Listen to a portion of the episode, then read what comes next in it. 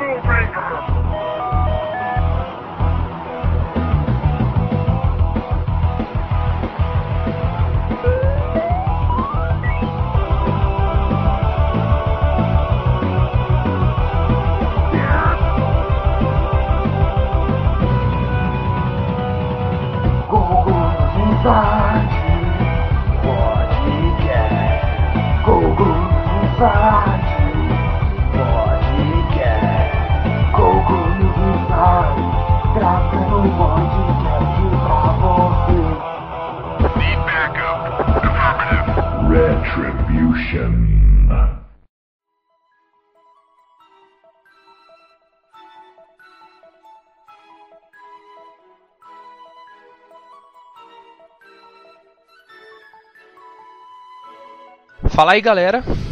bem-vindos ao podcast News Inside. Esse aqui é o nosso podcast número 117.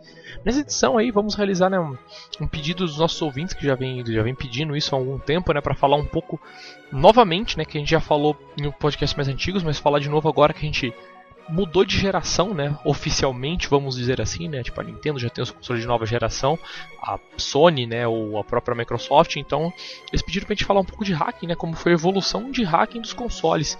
E a gente vai começar falando de hacking da Nintendo, no caso, né? De Wii DS, que é primeira geração aí, né? 3DS a gente não vai falar um pouco, porque meio que também não foi muito hackeado ainda, né? Pra ter muito o que falar. Então, o assunto do podcast era esse: hack de consoles da Nintendo, né? Da geração anterior aí. Estamos aqui essa semana com o Sr. Dante Borges, vai participar conosco. Fale oi, Borges. Fala aí, galera. Olha só. Fale oi também, Sr. Eduardo Maroja, que está conosco. Fala aí, galera. Oh, tá falado, Eco. Então. Imitão. Eu te contar, meu. Sem delongas, então vamos lá ler nossos e-mails dessa semana. Temos aqui sete, sete não, seis unidades de e-mail, na verdade, uma já ficou do passado. Vamos lá então, ler nossos e-mails dessa semana. E-mail do senhor JG Coutinho, que manda e-mail pra gente, pra gente sempre aqui. Menos VR, please, é o assunto. Olá, galera do pod. Dessa vez está escrito certo, e não poder, como ele tinha escrito toda vez. Aqui é o LAN 4015 mais uma vez. E a última edição sobre tecnologia de Oclinho foi animal. E realmente não faço ideia que seja aquilo que começa com Guá que o Fernando falou por e-mail. Nem o Google conseguiu me responder. Não lembro o que, que é também. Guapindaia? Caramba, deu branco agora. É, vai ter que ouvir outro podcast. Não é o Guapindaia? Não lembro, sinceramente. Pode ser que seja, Nossa, mas cara. não sei se é isso. O Maró já se entrega já, pelo amor de Deus. Por mim, esses óculos não fazem diferença alguma. Eu entendo que, no ponto de vista do avanço tecnológico, como ele coloca aqui, isso é bem bacana. Mas para videogames, eu acho que vai ser sempre o mesmo tiro no próprio pé. Porque, se for olhar bem, quase ninguém quer isso. Apretada mesmo quer console para sentar no sofá, colocar a mídia no bagulho, pegar o controle e jogar. Não consigo ver o tal Morpheus de outra forma a não ser carona no sucesso que ele coloca aqui entre aspas do Rift que está tendo entre uma certa galera. Eu jamais conseguiria usar um acessório desse gênero. Imagina que beleza chegar visitando a sua casa, os caras abrem a porta e você tá com um bagulho daquele na cara, testando algo. Como vocês citaram, por exemplo, a guilhotina se remexendo e dando uns gritos do nada.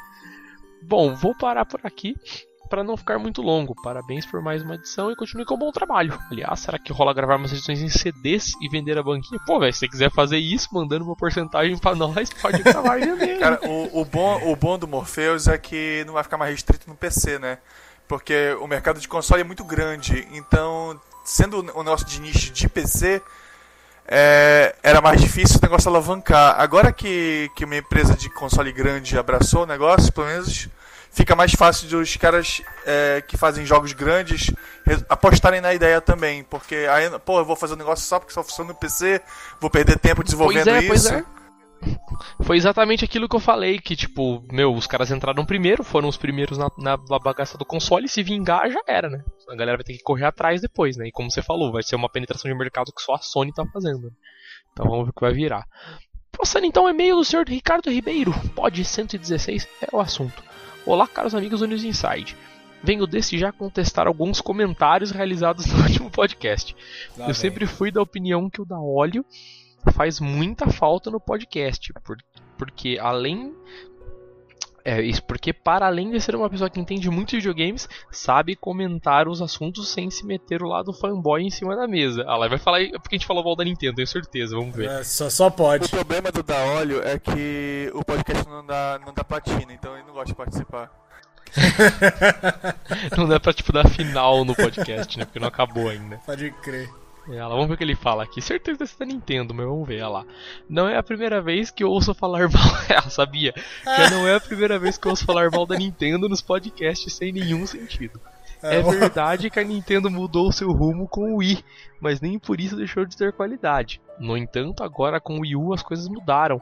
O sucesso é praticamente inexistente em termos de venda, mas a empresa tem se mantido até hoje não precisou vender nenhum dos seus prédios para impedir uma falência como a Sony fez. É certo que o presidente dela já chegou a baixar o salário por duas vezes, mas isso é uma atitude de estratégia, de qualquer das maneiras. Isso não interessa nada, pois o que eu não gostei de ouvir no pod foram os comentários do Sr. Dante Borges, olha lá, que várias vezes repetiu que a Nintendo não tem grana. Olha só, eu gostaria de saber que o Sr. Dante Borges sabe sobre a Nintendo para dizer isso. E mais, gostaria de informá-lo que a Nintendo até hoje não teve nenhum prejuízo, somente lucros. Olha só o que você ia falar, Dandivar. Como você sabe que a Nintendo não tem grana, cara? Primeiro temos aí o vídeo aí do, dos acionistas. Do, dos presidentes da Nintendo pedindo desculpas, né, recentemente, porque a empresa não. Todo não... Nintendo Direct eles fazem né? isso, né? Desculpa aí, sabe como é que é? Não tá vendendo muito bem, mas estamos aí, né? Continuamos. É, ano que vem tem aí um outro console que não é, tem. É, não vai rodar o Watch Dogs e tal, mas aí. Watch Dogs aí a gente não pode rodar, queima o console, é, essas coisas, né? Etc. Não, cara, eu, eu gosto muito da Nintendo, vou comprar um 3DS. É, assim, todo mundo aqui, a gente fala zoando, é Sim, óbvio, é. Né? Mas assim, é que, que, acho que aqui ninguém é fanboy de nada, né? Ninguém é fanboy pois da é, Sony é. e tal. Todo mundo fala mal aqui do, dos pontos que, que aparece, né? Que irrita Mas... a gente, na verdade, mesmo a gente não tendo um console, né? Mas que irrita é. de ver quem tem, assim, sabe? Tipo, é um negócio Agora, que... assim, como, como como alguém que usa lojas virtuais bem consolidadas e bem estruturadas, eu digo: o que tem de bom na eShop. Ponto. Ou o que, que tem de barato na eShop. Ponto. Porque para nós brasileiros aqui é, opção, é ruim. Né? E cara, na boa, não sei, né? eShop, pô, olha, vamos lá, Nintendo, olha a Sony, pelo menos, copia da Sony. A Sony já copiou de você, copia a Sony, pelo menos a, na loja virtual, fica melhorzinha. Eu gosto muito da Nintendo, só queria que a Nintendo melhorasse aí muitas tipo, coisas. Acordasse né? pra algumas coisas, eu concordo, é, é também. Tipo, tem uns negócios que os caras, tipo, sei lá, não evoluem e não vão, né, pra frente, como eu falei no outro pod, né? Os caras, meu, pô, não faz uma loja direito, faz um console, porra, com hardware, não precisa ser o melhor do universo ever, mas, porra, né? Que, pô, não dá trabalho pros outros caras depois portarem os jogos, sei lá. Ah, admitam que a, que a eShop, cara, é muito inferior a, tipo, a uma live, a uma PSN. Ah, não, totalmente, não tem nem. Tanto também na quantidade de serviço, né? Não dá nem pra comparar tanto. Mas enfim, passando aqui então, ele fala lá. Outra coisa, o Sr. Tio também pegou pesado ao comentar a nossa conversa sobre o Wii U, onde disse que nem roda o jogo Watch Dogs, sendo que o jogo vai sair sim para consola. Qualquer jogos da nova geração roda no Wii U. O problema é que as desenvolvedoras não estão apostando no Wii U porque os jogos não vendem. Essa é a realidade, mas também se não houver jogos, a consola também não irá vender. E mais uma vez iremos ver o filme do Wii, ou não. De qualquer maneira, eu comprei um Wii U para jogar jogos da Nintendo e algo mais, e devo comprar um Play 4 daqui uns tempos para jogar os novos Uncharted e ter a minha central multimídia atualizada. Outro ponto que gostaria de trazer do debate é a culpa é a culpa do fracasso do Wii U é da Nintendo e eu me, sim, eu me sinto enganado, pois quando a, Wii U foi anunciada, a Nintendo anunciou uma enorme parceria com todas as empresas que conhecemos, como a EA que saltou fora mais tarde. A Nintendo teria a obrigação de manter a promessa dela e zelar pelos seus interesses, mas os acordos caíram todos por terra. Só a Ubisoft é que dá um apoio hoje em dia. Bom, é isso. Desculpem pelo e-mail grande. Abraço a todos e beijo para Mariana Dias. Tá falado então. Vamos para mais um e-mail aqui. E-mail do senhor Takeda. Paulo Takeda Nipomen. Olá, aqui é o Nipomen. Pentelhando novamente. Podcast sobre realidade virtual é o assunto do e-mail. Sobre os óculos de realidade virtual. Acho que vai ser muito bom para jogar FPS principalmente mas acho que vai servir também para jogos do tipo Diablo ou Dota, no qual você tem a visão de cima para baixo. Daí você vai poder olhar todo o mapa do jogo ou virar a cabeça. E também olhar o céu e o horizonte se for preciso. ampliando até a área de atuação dos personagens. Imagine que de repente, ao olhar para o céu, você avista alguns dragões chegando, ou lá longe no horizonte você avista seus personagens atacando o castelo enquanto envia outros mais. Já na área de entretenimento, acho que vai ser muito foda usar uns óculos destes para assistir shows e outros jogos esportivos. Daí você pode assistir como se estivesse na plateia ou na arquibancada. É verdade, a gente não tinha chegado nesse ponto. Realmente uma, uma parte da simulação aí que faz até bastante sentido. Acho que foi por isso que até o Facebook resolveu abrir a carteira. Só está faltando. É, a gente não comentou, mas imagina jogar um jogo de futebol, né? Que tu vai poder te sentir na arquibancada. Como a gente já tem uma visão mais ou menos do jogo, como se estivesse assistindo pela TV, a visão que a gente poderia ter no jogo, jogando com realidade virtual, é como se estivesse ali é, sendo o técnico do time ali na beira do campo, né? Controlando, ou então, ou então do, do narrador do, do, do, do, do jogo, numa visão assim de estádio mesmo. Ah lá, ele fala que também uma outra ideia que poderia ser usada seria um óculos de realidade aumentada para jogar junto com a TV. Daí ele seria meio que transparente, mas passariam imagens nas laterais para não bloquear a visão. Poderia ser, por exemplo, mapas dos jogos ou também a vida do personagem, coisas do tipo. Quanto ao Morpheus da Sony, eu acho que, so, que é somente uma evolução de um outro produto que foi lançado aqui no Japão, o Sony Personal 3D Viewer. Olha só que nada mais é do que um óculos monitor 3D, que tipo, a gente nunca ia imaginar que existia, porque é Japão, Não, né? eu falei, é o Personal 3D Experience, eu falei lá. Ah, entendi, entendi. Aí ele fala lá, Bom, enquanto não sair o, o Rift, eu vou ficar com a minha piscina de borracha e minha boia inflável. E vai ser muito foda descer as corredeiras do novíssimo Boia Cross Virtual Edition. Obrigado e até a próxima. Tá certo, está falado. E-mail aí do Sr. David Silva, mandando e-mail pra gente aqui novamente. The Order 1886 é o assunto. E aí galera Dani, sou eu de novo no pod. Estou mandando esse e-mail para falar sobre o recente gameplay da mais nova franquia da Sony. Não sei se alguém viu alguém do pod viu o gameplay, mas os gráficos mostrados foram os mais bonitos que eu já vi num jogo. Como o gameplay do vídeo tem apenas um minuto, não deu para ver muita coisa. Apenas os clássicos elementos de um third-person shooter, como alguns disparos, combate corpo a corpo e sistema de cover.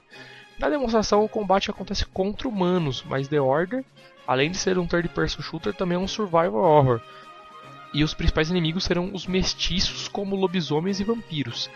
O jogo se passa na sombria Londres vitoriana do século 19, no caso que ele coloca aqui. Gostaria de saber a opinião de vocês sobre o The Order. Cara, eu foi um jogo que, mano, foi foda porque tipo, mano, os caras se apresentaram ali na E3, mas não mostraram nada, né? Tipo, eles falaram do jogo, tipo, beleza, o, o mesmo trailer da E3 já deu aquele hype e tal, mas não teve gameplay tal, pelo menos na E3, né? Agora você falou que saiu tal, eu preciso ver, então eu não posso nem opinar quanto ao gameplay. Mas parece que vai ser um jogo bom, pelo menos a ambientação que eles escolheram pro jogo é boa. Eu acho que dá uma história boa, entendeu? Mas chamou tá atenção pra caramba, hein, velho? Só sem gameplay chamou muita atenção. Pois, pois, é, isso que eu tô falando, porque eu acho que eles escolheram muito bem na ambientação, né? Só pela ambientação vendeu o jogo. Enfim, último e-mail aqui da noite. Moisés Guerra, pod 116. Fala galera da NI, mais um ótimo pod, concordo com quase tudo dito. Realmente é algo que empolga, mas será passageiro e sem muitos atrativos, já que vai ficar limitado mesmo a jogos em primeira pessoa. Mas talvez para essa geração viciada apenas em COD e Battlefield isso caia como uma luva, mas provavelmente custará bem mais caro e provocará muito mal-estar na galera que já passa mal usando TVs 3D que temos hoje. Li em algum lugar que as pesquisas relacionadas ao fato de ser prejudicial ou não ainda estavam em fases iniciais. Ou seja, o cara ainda pode morrer disso e a gente nem sabe. Aí ele passa aqui falando, porém foi dito pela Sony e fortalecido agora com a compra do Oculus Rift né, pelo Mark Zuckerberg, né, pelo Facebook, que o dispositivo será usado também fora dos games, com aplicações ainda desconhecidas. Mas já poderemos imaginar campos de simulações e outras coisas do tipo. No mais é isso. Dei muita risada na leitura de e-mails, onde vimos um cara super sonista opinando e geral dando risada. É, tipo, foi o cara que acabou de ler o e-mail aqui, o David, né? Silva. David Silva. Figura, mas esse e-mail dele foi bom do The Order, ele tipo não foi tão sonista tal. Não foi, né? Sony é melhor do mundo, blá blá blá. Vamos lá então, podcast falar sobre hacking de Nintendo. Começar falando sobre o hack de DS, eu acho, né? Porque foi o que vingou primeiro, até pelo que eu me lembro na minha timeline. Eu acho que foi o que foi hackeado bem primeiro antes do Wii, né? Tal assim, tipo, hackeado bem mesmo, né? Foi primeiro o DS. E começar falando aí, cara, tipo, você, quem de vocês tem DS aí, tipo? Você tem, né, Marocha? Você tem Dante Borges também ou não? Eu tive e, me livrei dele, cara. Mas... Você teve, né, no caso. Eu também já tive um, um, um, DS, também não tenho mais, tenho agora só o da Shu, né? Quando eu preciso de um DS eu uso o da Shu. Mas, cara, é, vocês chegaram a participar daquele esquema de PES-B, de Flash-Me, ou vocês nem chegaram a mexer com isso? Cara, eu peguei bem na época do R4. Ah, direto, putas, já pegou flashcard de DS Cara, mesmo, eu, né? Pois é, eu, eu, eu, eu acompanhei desde o início, eu tive o, o, o FAT, né? Eu fui pelo desde do, daqueles hacks de Wi-Fi que tu tinha que comprar uma placa de rede específica pra. É. Esqueci Caraca. de colocar isso na pauta, mas agora que você falou, muito bom ter lembrado. Que é o péssimo, né? Que era o. Na verdade, simulava uma loja da Nintendo via Wi-Fi, tipo, dando jogos de graça. Na verdade, não dava para mandar demo mesmo, não dava para mandar jogo full porque tinha até um certo limite no esquema do Wi-Fi até para não fazer isso. Mas teve esse hack aí, né? Você criava uma placa e criava um servidor da Nintendo Wi-Fi no seu PC e mandava os jogos pro DS e tal. Foi um dos primeiros hacks para simular o aquele aquelas tendas de demo Isso. da Nintendo, né? Pois é, mas esse foi esse foi, também foi utilizado para para injetar código para rodar para rodar flashcard de, de GBA. De GBA. Mas com, é verdade. Mas rodando, foi... mas rodando jogos de, de DS, DS mesmo. Pois é. Eu lembro que um dos primeiros hacks que eu usei, tirando esse aí, foi o caso o PES-Me, né? Que na verdade quando saiu foi o PES-Me e o Flash-Me. Isso. Eu lembro que o Flash-Me você podia injetar o hack direto dentro do DS, que era não era muita coisa não, o hack, mas era basicamente para permitir que você desse boot do modo DS pelo modo GBA. O PES-Me foi depois, né? Porque ele, ele já, já foi dentro do já foi inserido dentro dos flashcards. O Flash meio que pois veio é. primeiro que tu tinha que hackear o videogame mesmo. Pois é, eu lembro que você tinha que. Eu fiz no meu, na verdade, você tinha que abrir o DS. Aí tinha, os caras descobriram que tinha um lugar que dava pra você fazer o update de firmware no pois DS é, um, quando você fizesse um, um curto, curto né, ali. No... Uma pontezinha que tinha Isso. lá, né? Tipo, tinha que fechar o curto. Aí quando você fechava, o programa conseguia gravar. E esse programa era gravado via modo GBA. Isso que era o mais massa. Era uma gamba, hein, velho? Pra conseguir fazer o bagulho. Não, era, pois é, era um negócio, era um negócio de porta de serviço da Nintendo, né? Que ela fez pra, pra poder arrumar o videogame, Sei né? porque, porque é tem, né? O, o né? videogame tem firmware, então ele tem que ter um jeito de reflexar o firmware. É isso, nossa. Apesar que o DS não teve update de firmware, né? Não era mas... feito para fazer, mas por segurança eles tinham isso aí. Então, aí basicamente você gravava o Flash Me, que era basicamente um PESMI que você gravava dentro do firmware, né? Aí depois veio o PESMI, que era uma placa, assim, muito engraçada, era uma placa comprida, que era uma, na ponta era um cartucho de DS, e na outra ponta era um slot fêmea de cartucho de DS, que você colocava um jogo original ali, para poder fazer o bypass, e aí ele dava boot de um outro jogo de DS pelo slot de GBA. Basicamente era um flash ME e uma placa. Você precisava de um outro cartucho que você encaixava nele. Se você tivesse um Flash Me gravado no seu, no seu DS, você não precisava desse bagulho. Se você encaixasse um flash de GBA com o firmware certo, lá com os arquivos corretos, você conseguia mudar boot em modo DS. Porque eu lembro que nessa época eu tive que, meu, eu importei um PESMI, eu nem lembro da onde, cara, eu comprei acho que do cara que fazia o PESMI mesmo, assim, sabe? Tipo, ele, ele fazia na casa dele e montava, assim.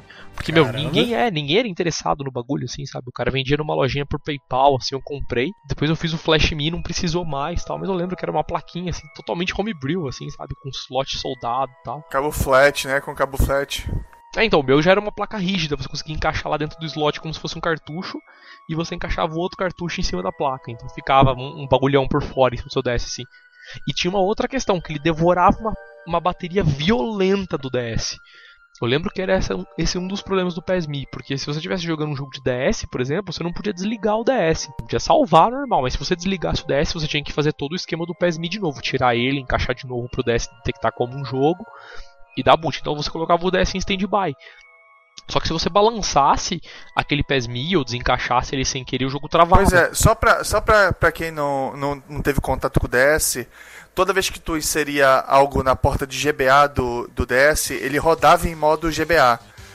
E aí é. o hardware ficava completamente limitado a um. Tipo um é por isso que É por isso que tinha o firmware. Que era para fazer essa troca de modo DS e modo GBA.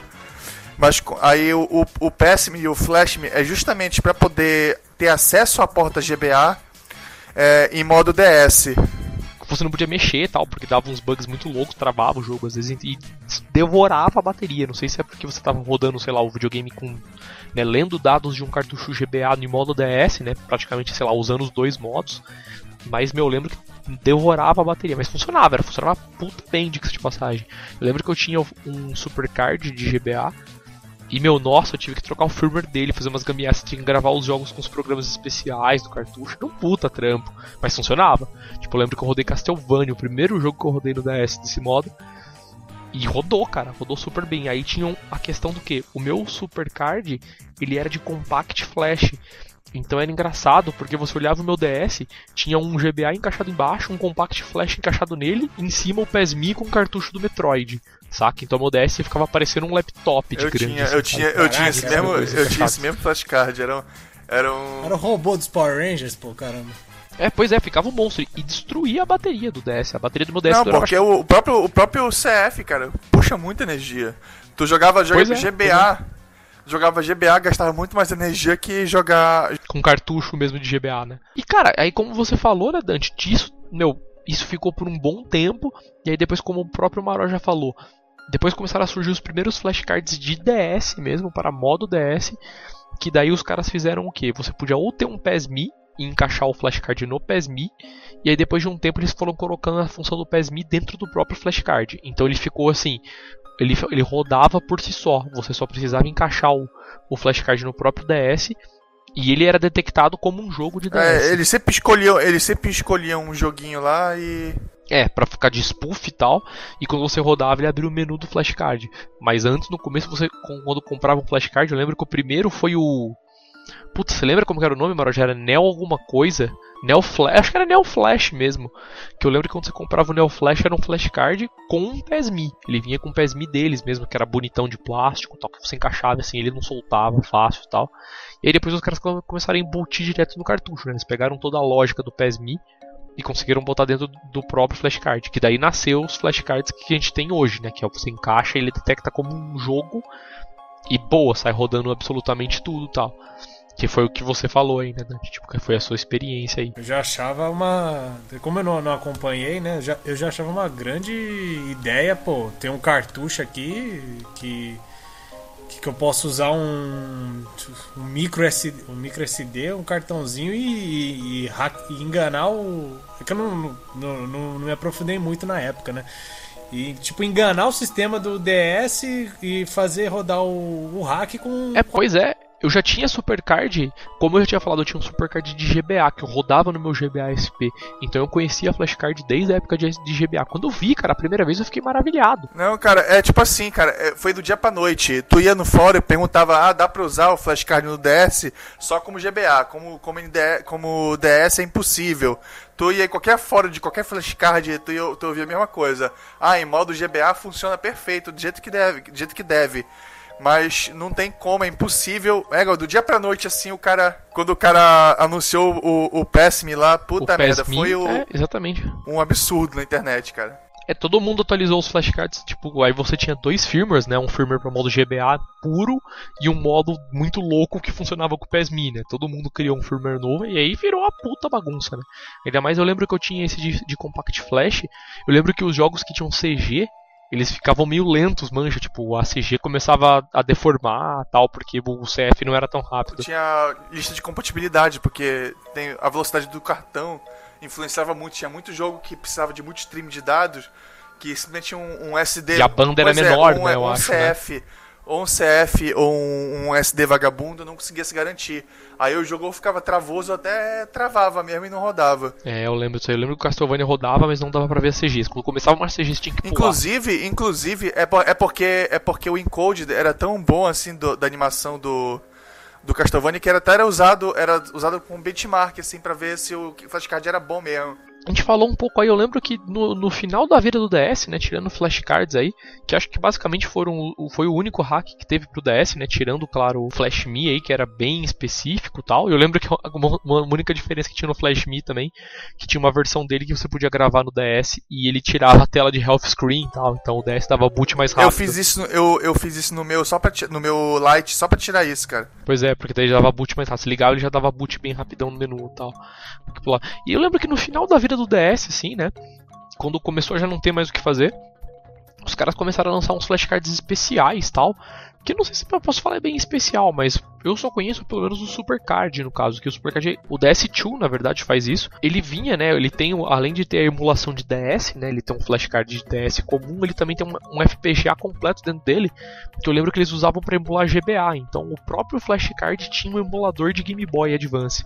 Porque no caso do DS você não conseguia rodar jogos de GBA, né? Sem ser com flashcard de GBA. Você não conseguia fazer essa, essa transmutação entre um modo e o outro, tipo, de qualquer forma. Assim. Você conseguia tipo, carregar um jogo num flashcard de DS para rodar em modo GBA. Isso nunca deu. Então os caras fizeram um emulador de GBA dentro do flashcard. E é legal porque só roda no flashcard. É... Né? Tem emulador de SNES, eu Sim, acho também. Sim, tem vários, vários sistemas, Mega, coisa assim, é. oficial mesmo, que os caras mesmo atualizava. Lógico que eles pegavam o código-fonte da internet e, e compilavam e pro portavam. sistema deles, né? Mas, mas era muito bacana porque tu ia nos fóruns, olha, esse jogo não tá rodando, aí o cara ia lá resolvia. Os, os fóruns eram absurdamente prestativos, assim, os caras. É, o fora do Supercard sempre foi muito. Eu lembro que ele sempre foi muito feião, mas sempre foi muito prestativo, né? Ele ia te... Não, Inclusive, era... por causa desse fórum que, que eu ganhei um bocado de flashcard, que eu acabei virando moderador lá. Ah, eu lembro que você comentou Olha. isso. Aí, aí toda vez que saía uma versão nova do Flash do, do, do Supercard, eles me mandavam. De graça. Vocês chegaram a testar o Supercard? Porque o que eu lembro ele devorava uma bateria. Era um todos, de bateria, todos são, né, Todos são, cara, é absurdo. Na verdade, na verdade é que a gente não tá acostumado a jogar com o jogo normal para saber o quanto de bateria. pois é, a gente nem sabe como é um jogo original, é bem que nem Play 1, né? Você nunca viu um disco original de Play 1? Não, pior existe, que eu tenho, né? pior que eu tenho, um bocado de cartuchozinho, cara, mas é foda. É, era muito mais prático jogar pirata, mesmo tendo cartucho. Vocês chegaram a testar os outros flashcards, cara? Eu lembro que tinha o Edge e o N5, né? Mas eu não cheguei nem a mexer nesses aí. O, se eu não me engano, o Edge, ele foi uma evolução do Neo Flash, se eu não me engano, porque foi o Neo Flash que acabou virando sem o PESMI. Eu posso estar enganado, mas acho que foi isso. O M5 meu, eu lembro que o M5, eu acho, e esse Edge rolou uma bagunça muito foda de nego, tipo, ah, roubando o código do outro. Não, porque usava o firmware pirata de não sei que outro flashcard, manja. Enquanto isso, a. A, como que chama? A, os caras do Supercard estavam lá, né? Comendo pela beirada. Tanto que eu acho que foi um, o flashcard que mais vendeu antes do R4.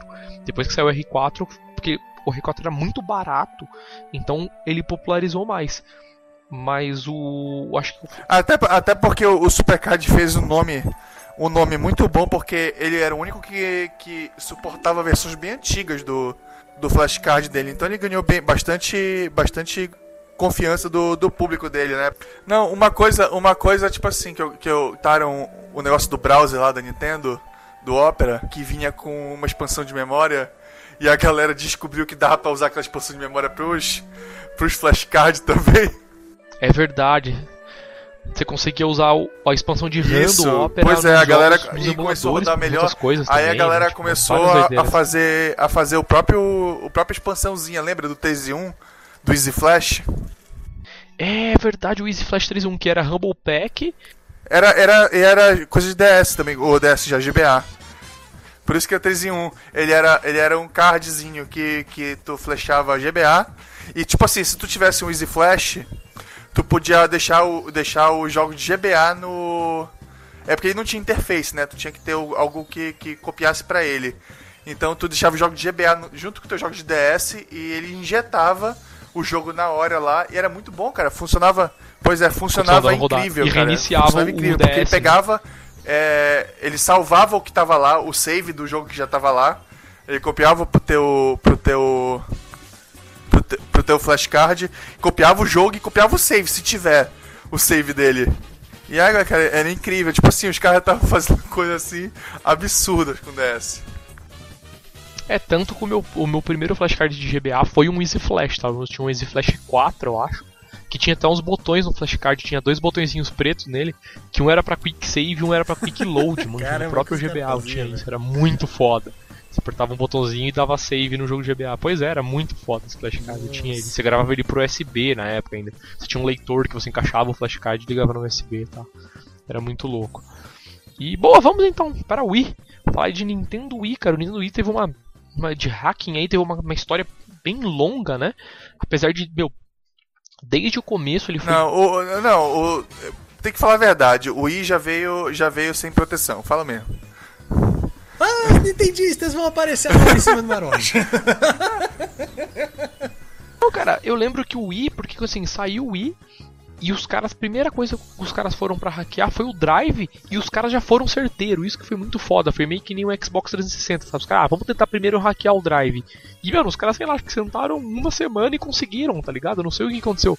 Porque o Wii lançou meu, saiu meia dúzia de jogo bom, aí quando saiu acho que o Smash Bros. Não, cara. Os caras começaram não, a hackear. Foi Zelda, pô. Pois é, os caras começaram a hackear. Foi o Smash Bros ou o Zelda? Pois é, que era o Twilight, que era o, o Twilight Hack, Twilight Hack. Ah, não, não, mas muito antes disso, eu acho, muito antes disso, quando tinha os mod chips, né? Aquele. Que eu...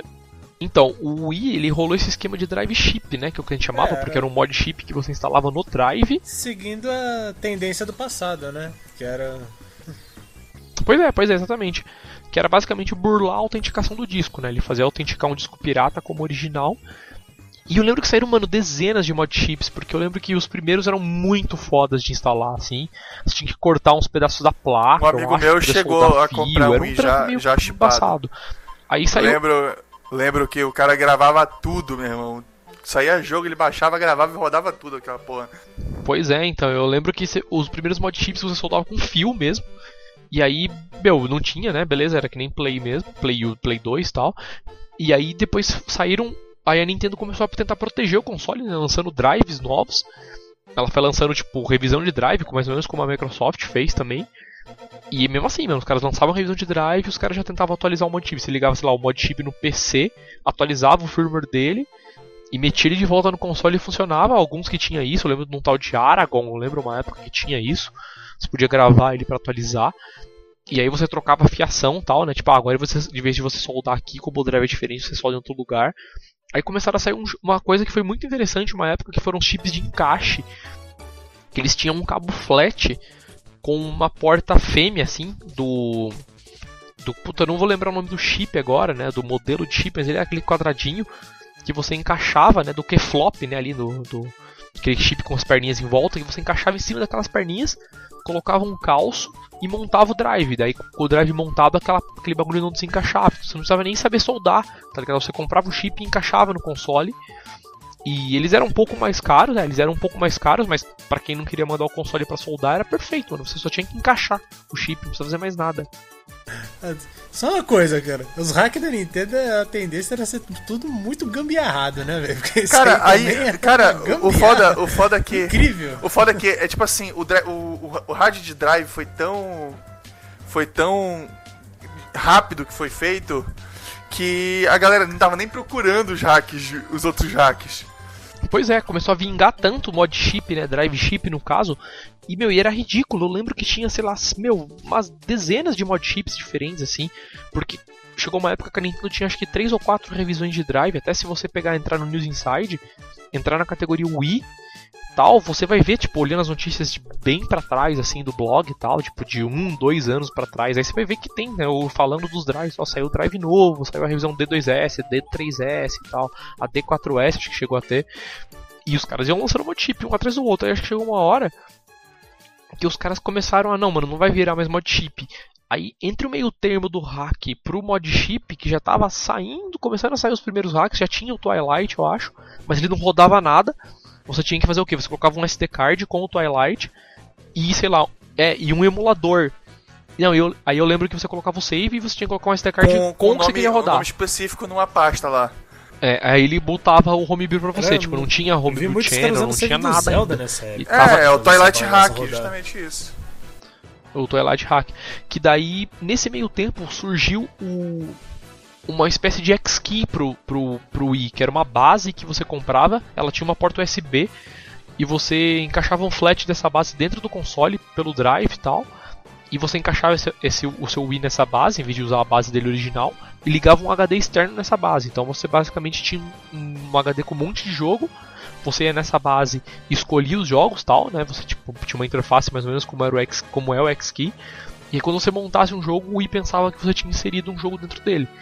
E aí botava também. Nesse meio tempo eu lembro que rolou isso aí. Não vingou muito, não vendeu muito. Porque mod chip era muito mais forte, era muito mais barato também. E é muito mais barato comprar mais... um, um, um, DVD por um real ali no canto. Não, Pois sim, é, pois né? é. Entendeu? Console chipado era muito melhor porque era mais barato, era mais rápido pra instalar, sabe? Tipo, não, não, pra época não teria vingado. Porque não dava trampo gravar DVD. Era muito fácil gravar É, a DVD. gente, a gente não é vê como... também da tendência que era isso, né? Pô, tanto de, de Play 1, Pois Play é, 2, de Play 2 né? e Play 1, né? De, de tantos, tantos A mod estrutura chips, já tava né? lá. A estrutura do, do- de gravar já tava lá. Que era a tendência até mesmo para as novas gerações. Eu até acreditava que o Play 3 e o X360 podia vir assim, né? Tanto é- Na verdade, o, Play 3 ninguém, ninguém esperava muito porque sempre foi caro. Até hoje é caro. Sim, o Blu-ray. Blu-ray. né? É, a mídia. Então, é que a questão do 360 foi que chegou uma hora que começou a não virar. E justamente não barateou o Blu-ray, justamente porque o, o Play 3 não foi pirateado assim pra. Nesse Pra tipo de disco, piratea- né, cara? É, pra disco. É, pra disco. Com certeza teria caído muito o preço. Como caiu o preço de- DVD dual layer quando, quando começou a, A hackear o a Xbox. hackear o Xbox. Pois é. E tanto que o Xbox chegou a um ponto que não virou mais hackear, né? Com Drive, porque começou a virar muita proteção, muito trampo a gravar as mídias. Não era que nem o Wii, que você abria ISO, mandava gravar no Image Burn e já era, né? No caso do, X- do 360 tem N questões Cara, tal, né? e o que é pior Tem que gravar te com irrita, gravador cara, te especial, irrita que tal. tu baixa o jogo de Wii, né? Cabe num, cabe num CD, pô, não precisava ser DVD. Pois é, tem alguns jogos que cabem em CD, é verdade. É, é. E, meu, aí beleza, aí a questão do, Twilight- do Twilight começou a vingar, a galera começou a rodar homebrew assim, e aí acho que foram, foi criado o, o primeiro loader, né? Eu, não- eu não lembro como que você rodava jogo pirata via Twilight, mas eu lembro que, mano, eles fizeram um esquema lá, porque, ah, lembrei, eu lembro que no caso do, no caso do Twilight, quando começou a vingar o Twilight, eles descobriram uma forma que tinha um negócio no drive do console que você conseguia desativar Era o via Truxa, se firmware. não me engano, o Truxa Bug, que...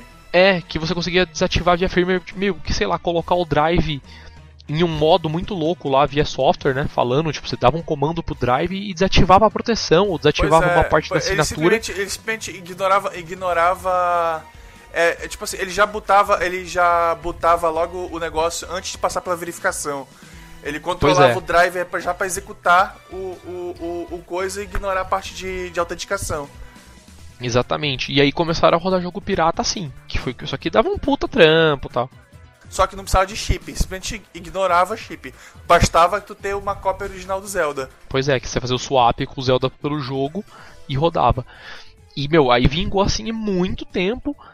E foi vingando com o Twilight assim. Até que o cara foi lá e criou o primeiro canal de Wii. Que foi o, o Homebrew Channel. Que foi o primeiro canal de Wii que você podia instalar. Você dava boot com o Twilight Hack.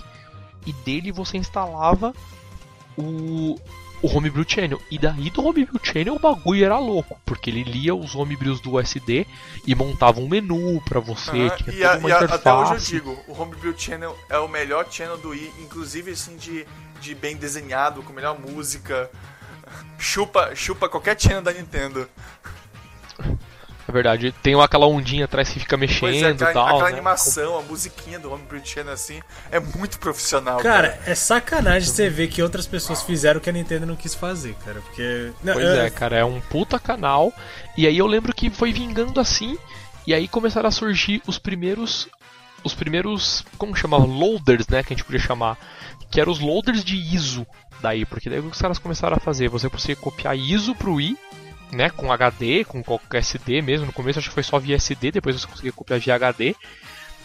E dentro do software do próprio Homebrew, né, eles conseguiam desativar aquela proteção que eles desativavam via Twilight. E por consequência você rodava jogos. Eles fizeram uns trâmites muito loucos que você conseguia montar os jogos do HD daí, né? Conseguia montar ISO, que foi a grande evolução daí, né? Você não precisava mais gravar discos, né? Você conseguia, você conseguia montar ISO do SD card e tal. Alguns davam vários paus tal, mas a maioria dos jogos funcionava muito bem. E aí desandou, né? Nessa época foi a, época, a primeira época que assim, desandou. Que, porque daí não tinha mais o que fazer, você podia comprar um Wii e um Zelda, você não precisava de mais nada. Você hackeava o console uma vez, podia jogar o Zelda fora, e você tendo um Homebrew Channel verdade, a instalado galera já era. comprava o jogo, comprava o jogo e revendia assim na hora que outra pessoa ia querer comprar justamente pra, pra fazer a mesma coisa. Mas é a mesma coisa. Colocava, colocava na capinha do Zelda, né? Desbloqueio de Wii, né?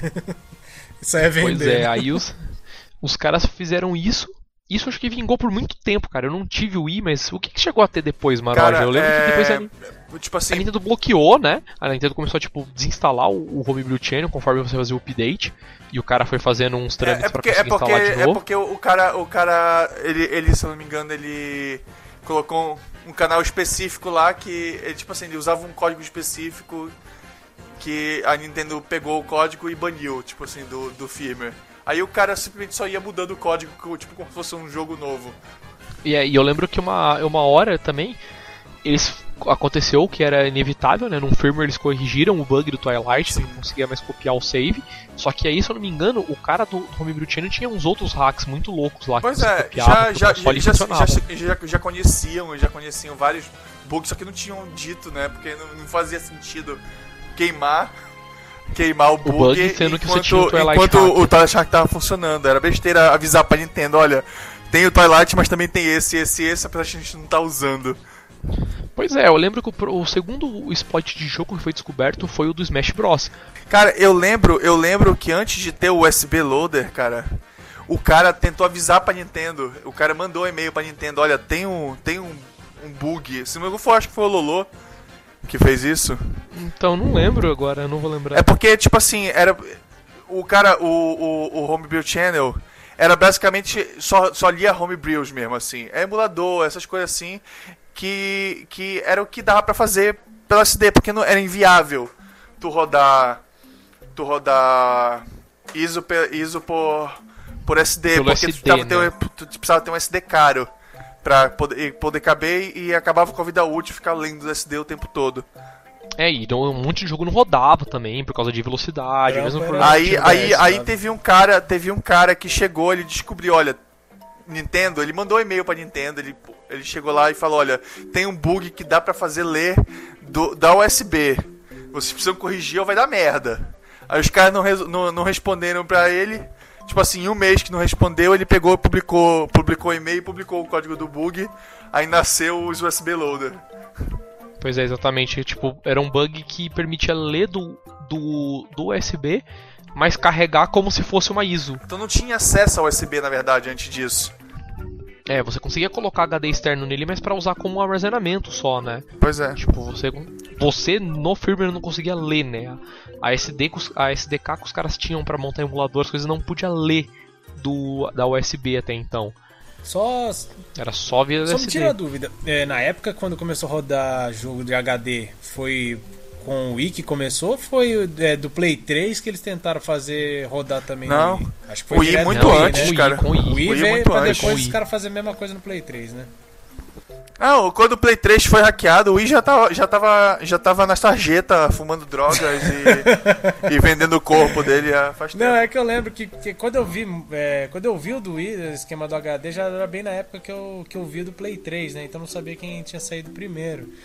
É, e diga-se de passagem, os do Wii, também como você falou do Homebrew Channel, os channels de isoloading do Wii eram animais, cara. Tipo, aquele GX Não, o, loader o negócio, é muito o, o louco. negócio virou profissional, cara. Era inacreditável é, pensar como é que a própria empresa não pensou numa coisa tão bem feita, né, cara? Porque Pois é, os canais dela não eram tão bem é- feitos como os dos caras, o realmente. esquema de você virar o emote e virava a capinha do. E virava a capinha. Cara, era, Tinha era uma, isso, é era verdade. uma coisa tão babaca, mas que te dava um- uma Puta, foi imersão. uma sacada né? muito foda dos caras, né? Pô, Dos caras que hackearam o console foi uma sacada muito cara, foda o deles. controle já não valia nada, né? Então usa. Pelo menos usar pra alguma coisa interessante, né? Não, cara, mas convenhamos, convenhamos. A interface do Wii é uma merda, cara. Ah, cara. A Nintendo, Aqui- né? Pois é, eu acho a interface mais. fazer- Mesmo a do próprio 3DS é uma merda. Tipo, aquele monte de quadradinho e tal. Ah, do próprio Vita é uma merda. Eu preferia muito mais o XMB, era muito melhor. Mas aí, né, sei lá, op- opções tal, opiniões. Mas. E cara, o Wii aí nes- nessa época ainda, ainda não tinha soft mod. A única coisa que você podia instalar no console era o Homebrew Channel, não tinha mais nenhuma outra opção de hacking. A partir, tudo partia do Homebrew Channel pra você conseguir fazer, carregar jogos, fazer as coisas. Eu lembro que eventualmente a, a Nintendo foi lá e corrigiu todos os bugs de jogos. De alguma forma lá ela foi lá corrigiu os bugs de save, você não conseguia mais copiar saves diferentes pro console, fez um, vários, vários trâmites lá e, e beleza, bloqueou os bugs. E como não tinha downgrade, você não tinha muito o que fazer. E ficaram sem bug e tal. E, e os caras tiraram o Homebrew Channel, né? Que foi daí que depois de um tempo que surgiu o que eles chamavam de Banner Bomb. O, o Banner Bomb foi, de, foi depois do. Depois do do, do Smash Bros. Eu não lembro qual foi Isso, o nome do hack. Eu não lembro qual foi o nome do hack do Smash Bros. Mas ele tinha Smash alguma coisa assim. Que é, é, sempre, é sempre o nome do jogo sacaneado. E depois do Smash Bros. teve o Indiana Pals, que era do Indiana, o Lego Indiana Jones. É, do Indiana Lego, exatamente. Teve esse também. Pois é. Que não, não foi muito usado. Não foi muito usado porque todo mundo Lego. já tinha o, o, o Smash e o, e o, e o Twilight Princess. Pois é. E aí veio esse, bu esse bug do Banner Bomb, que era um bug que você. Que, que tipo assim, o bug em si ele era autocontido. Você tinha um, um arquivo com o exploit. Então você colocava esse arquivo no SD, copiava para o console como se fosse uma mensagem e abria a mensagem. Na hora que você abrisse a mensagem, ele fazia o mesmo processo de, de falha que os jogos ativavam. Então a partir desse ponto você não precisava mais nem comprar um jogo pra, pra ativar Quer dizer, Pois é, a galera já comprava o videogame, atualizava pra poder fazer o, o, o Banner Bomber. Pois é, pra poder rodar o Banner Bomb nos dashes mais novos. Era o Smash, Tanto que o Banner Bomb... Smash Stack, só pra... É, eu acho que era o Smash the Stack, o do Smash Bros. E aí eu lembro que o Banner Bomb, o Banner Bomb é o bug que é usado até hoje, né? Sim, foi aí que a Nintendo ligou foda-se, ela desiste. parou de atualizar. É sério. Ela simplesmente parou de atualizar o Wii. com o PSP, né, velho? Falei, agora não tem mais é, jeito, chegou né? Uma hora Deixa aí, caras, vai. É, chegou uma hora que os caras falaram, mano, desencana, é. Tipo, pra quê? Né? Cara, é porque, assinar é porque, no tipo assim, os jogos importantes já não estavam mais saindo mesmo. Foda-se. Mas eu já tinha, já tinha dado o que tinha dar, né? Tipo, meu, beleza. E aí que nessa época também, quando saiu o Banner Bomb, a primeira versão pelo menos do Banner Bomb, que começou a rolar os soft mods, que eram os soft mods mais fortes do Wii, assim. Porque o que acontecia? Eu lembro que conforme a Nintendo ela foi atualizando o console, o console funcionava com um esquema de iOS, que cada firmware vinha com uma certa quantidade de iOS. Então vamos supor, quando você colocava o Smash Bros, vamos supor, no, caso do Smash Bros não é um bom exemplo, mas tinha um jogo de cantar no Wii, que até o momento o Wii não tinha microfone. Então, quando você tinha que instalar esse jogo, você colocava ele, ele tinha um update dentro dele que não atualizava o firmware do console, mas, mas colocava um iOS novo. Era COS jogo que eles dependia. chamavam, que era então, iOS. O, pois é, aí tinham uns customs, porque o que aconteceu? Quando você colocava esses jogos que dependiam dessas funções novas, ele colocava um, um iOS novo, e aí, a partir do, desse momento, esse jogo usava esses iOS, os jogos antigos que não sabiam da existência dele não usavam, mas aí todos os jogos novos passavam a usar. Então, dessa forma, a Nintendo corrigia bug de forma meio que incremental dentro do firmware, sem atualizar o firmware todo. E aí com, é, o próprio jogo começar... o próprio jogo podia trazer a função que ele precisava pro, pro Exatamente, videogame, que é só muito bom, ele. por sinal. É, que só ele precisava da função, você não precisava instalar aquilo para todos os jogos. E os jogos antigos nunca iam ter a, nunca ia ter a função, porque os jogos não tinham update, como foi depois, sei lá, no Wii U, o tal, problema, no 3DS, O problema disso é que gastava a memória do Wii que já era pouquíssima. É, pois é. E aí o que aconteceu foi o que? Os caras começaram a criar o que eles chamavam de CIOS, que era os Custom iOS, que era para quê? Em algum momento eles não tinham essa função para alguma coisa, no caso, diga-se de passagem aí, acho que foi o USB, foi assim as primeiras versões de USB foram assim, que daí eles fizeram o quê? Eles criaram o Anincoco, na verdade, foi o primeiro a fazer isso. Ele tinha um custom iOS dele, que nesse custom iOS tinha a funcionalidade de USB. Então você instalava ele e o loader usava esse CIOS para dar o boot. E aí quando ele dava o boot ele tinha acesso ao USB, tinha acesso eu acho que o, Eu acho que o segundo, o, não sei se foi o primeiro ou se foi o segundo, mas também teve o para aceitar SDHC, para aceitar arquivos de, de SDs de mais de 4 GB no i. Sim, pois é. E, eles implementaram os drivers de várias coisas, né? Pois é, tipo, que era um dos. Que era, tipo assim, foi, o, foi o porquê não popularizou o SD Loader de jogo. Porque era foda, tinha que ter um jogo só no SD. É, e daí eu lembro que até nessa época eles começaram a. Eles deram suporte até teclado e mouse no Wii para alguns, pra algumas coisas lá. Eu lembro que alguns, alguns emuladores dava pra você jogar com teclado tal, tinha umas coisas assim que foi graças ao CIOS, porque os caras programavam né, a funcionalidade de USB para suportar. A bem na verdade é que dava uma sobrevida pro console isso aí, cara. Sim, com certeza. Porra, eu te juro, eu te juro. Se o console, se o console suportasse, eu não digo nem ter HDMI, mas se ele pelo menos suportasse 720 ou 1080p por 1080i por, por vídeo composto, assim, componente. É, ele suporta 720p no caso, né? Mas ainda assim, não, no ele não suporta. acho que nem chega a ser não, 700, ele não né? suporta 720 Ele explode antes, cara, é impossível. Não, É, no não é. O hardware digo, do no Wii, cara, é muito bom, cara. O hardware do Wii é incrivelmente bom, por aquilo que pareça. O problema é que simplesmente a Nintendo não deu suporte a isso. Não, simplesmente não dá. Não tem condição. É tipo, O hardware. é um GameCube melhorzinho, né? Eles fizeram. Pois isso. é, tipo assim, eu, eu tenho certeza que a galera estaria usando ele como Media Center até hoje se tivesse um suporte melhor de vídeo. De saída de vídeo. Pois, pois é, tanto que o player de vídeo dele era muito bom. Eu lembro que ele tinha um homebrew de como é o Showtime no Play 3 e tal, mas era pro Wii. Acho que era o M-Player mesmo. Eles portaram o M-Player do Linux pra ele. E, meu, funcionava muito bem no Wii, pro hardware do Wii e tal, funcionava muito bem, cara. Tinha legenda, tinha um monte de coisa. Eu não assim, lembro né? de Era usar tudo. MKV, mas, cara, RMVB, MPEG, cara, os vídeos. Não, rodava tudo, cara. Rodava tudo. Rodava É, MKV é, rodava também? tudo. Rodava. Acho que rodava. Cara, que eu não vi desde que não fosse né? HD. Mas- É, desde que não fosse HD. Né, porque daí o console não conseguia fazer o decode, mas era um port do M-Player. Todos os codecs que o M-Player rodasse no Linux rodavam no console. Era um FFmpeg, port né, cara? direto com Roda a tudo. interface. Era incrível, cara. Então, É, Era muito Isso aí tem que dar foda. a mão realmente pro, pro, pros caras que faziam, porque era a, so- caras que a hackearam, né? sobrevida do console era incrível, cara. Tudo bem, tinha E nem só isso, nem Nintendo, só né, isso. mas- O, videogame, o videogame ficou tão avacalhado que a galera começou até a customizar a própria interface do console. Vamos fazer o que a Nintendo não faz, né? Vamos fazer uma coisa direito. Na verdade, depois de um certo tempo, tudo começou a vir em canal. Você não precisava mais ter, tipo, home... você quase não usava o Homebrew Channel pra nada mais, porque você instalava canal de emulador, canal de outros hacks, até canal de jogo que você montava. É, os fazer. jogos que tu gostava mais, assim, por exemplo, ah, eu sempre jogo Smash com meus amigos, deixava o canalzinho do Smash ali fora, apesar de ter o loader, também não adianta entupir tudo de, de coisa. Mas jogos mais jogados, tipo Mario Kart, é, Smash, que se joga sempre, colocava o loaderzinho, que além de ficar bonitinho ali, a- a- agilizava muito as coisas.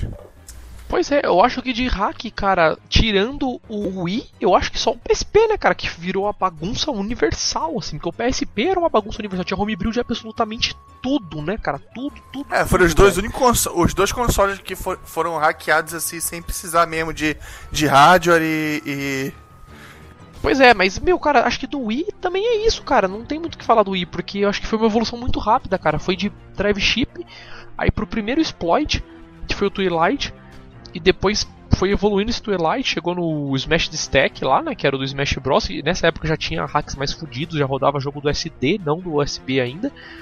E depois, meu, começou a chegar Banner Bomb, começou a chegar CIOs e os caras avacalharam, simplesmente. Os caras começaram a rodar jogo do externo e beleza, acabou. Não tinha o que a Nintendo fazer mais, né? Tipo, os caras, ah, beleza, a gente não vai atualizar mais, não vai lançar jogo, mas se foda esse videogame também. Foi acho que basicamente isso que eles fizeram uma época. Cara, e tipo assim, o, o videogamezinho pra, pra, pra ver como, tipo assim, não mudou tanto do GameCube, tanto que o cara do Dolphin lá mexeu uma chavinha lá e começou a emular o. Pois é. Não foi difícil. O cara acho que acordou um sábado, tava chovendo, né? Aí ele falou, ah, mano, não tem mais nada pra fazer, tá chovendo, não vou poder sair, vou, vou, vou codar a parte de emular o Wii. Sentou meia hora e Eu, codou. eu acho que o GameCube foi uma última último console, sabe, que, que pode se dizer que a Nintendo fez um bom serviço, assim. Eu não peguei ainda o Wii U, mas Na Wii- verdade, na, na verdade, o, o, o GameCube não- só não foi hackeado mais cedo porque não era popular mesmo. Pô, é, cara, eu acho que é isso aí então, cara. De Wii, eu acho que. os porra, é- nintendistas vão é, uma- odiar, né? É, mas não, na verdade, não, não tem muito por que odiar, cara. Porque pra quem gosta da Nintendo foi uma, uma glopa benção, É né? verdade. Você podia ter o console e rodava tudo pirata do HD. E, né, que alegria, os joguinhos 4GB. Aí tinha os jogos que eram Scrubbed ainda. Que eles tiravam a parte do jogo que era só pra encher o disco, como é o que a Microsoft faz também, né? Todos os jogos têm 8GB. No Wii era assim, todos os jogos tinham 4.5GB. Com com algumas poucas exceções, como o próprio Smash Bros, que era dual layer. Mas o resto era só de jogo single layer. E, meu, os caras ripam os jogos que, como o Mara já falou, tinha jogo que ficava 600 megas, sabe? 800 mega. Então, é, era foda. Baixava rapidinho e, e não ocupa espaço nenhum no HD, cara. Muito bom. Pois é, era É, incrível. tira uma dúvida pra mim, é, é que eu não cheguei a ver. Pros consoles mais antigos, o que, é, que dava pra rodar alguma coisa no Wii, porque eu lembro só do GameCube, mas não cheguei a ver tipo. Dava um- pra rodar Cube e emuladores. É, tu- tudo que era emulador da Nintendo rodava, É, rodava. liso. Rodava, porra, eu lembro que tinha emulador de SNES, Mega Drive, Game Boy Advance, GBA e uns sistemas mais loucos, tipo MSX e 64 outras coisas assim. rodava legal, cara? Não sei se. Ro- Rodava sim, cara. Rodava. Rodava. O problema era controle, né? Porque era muito escroto jogar no controle do Wii mesmo. Pô, pode crer, agora que.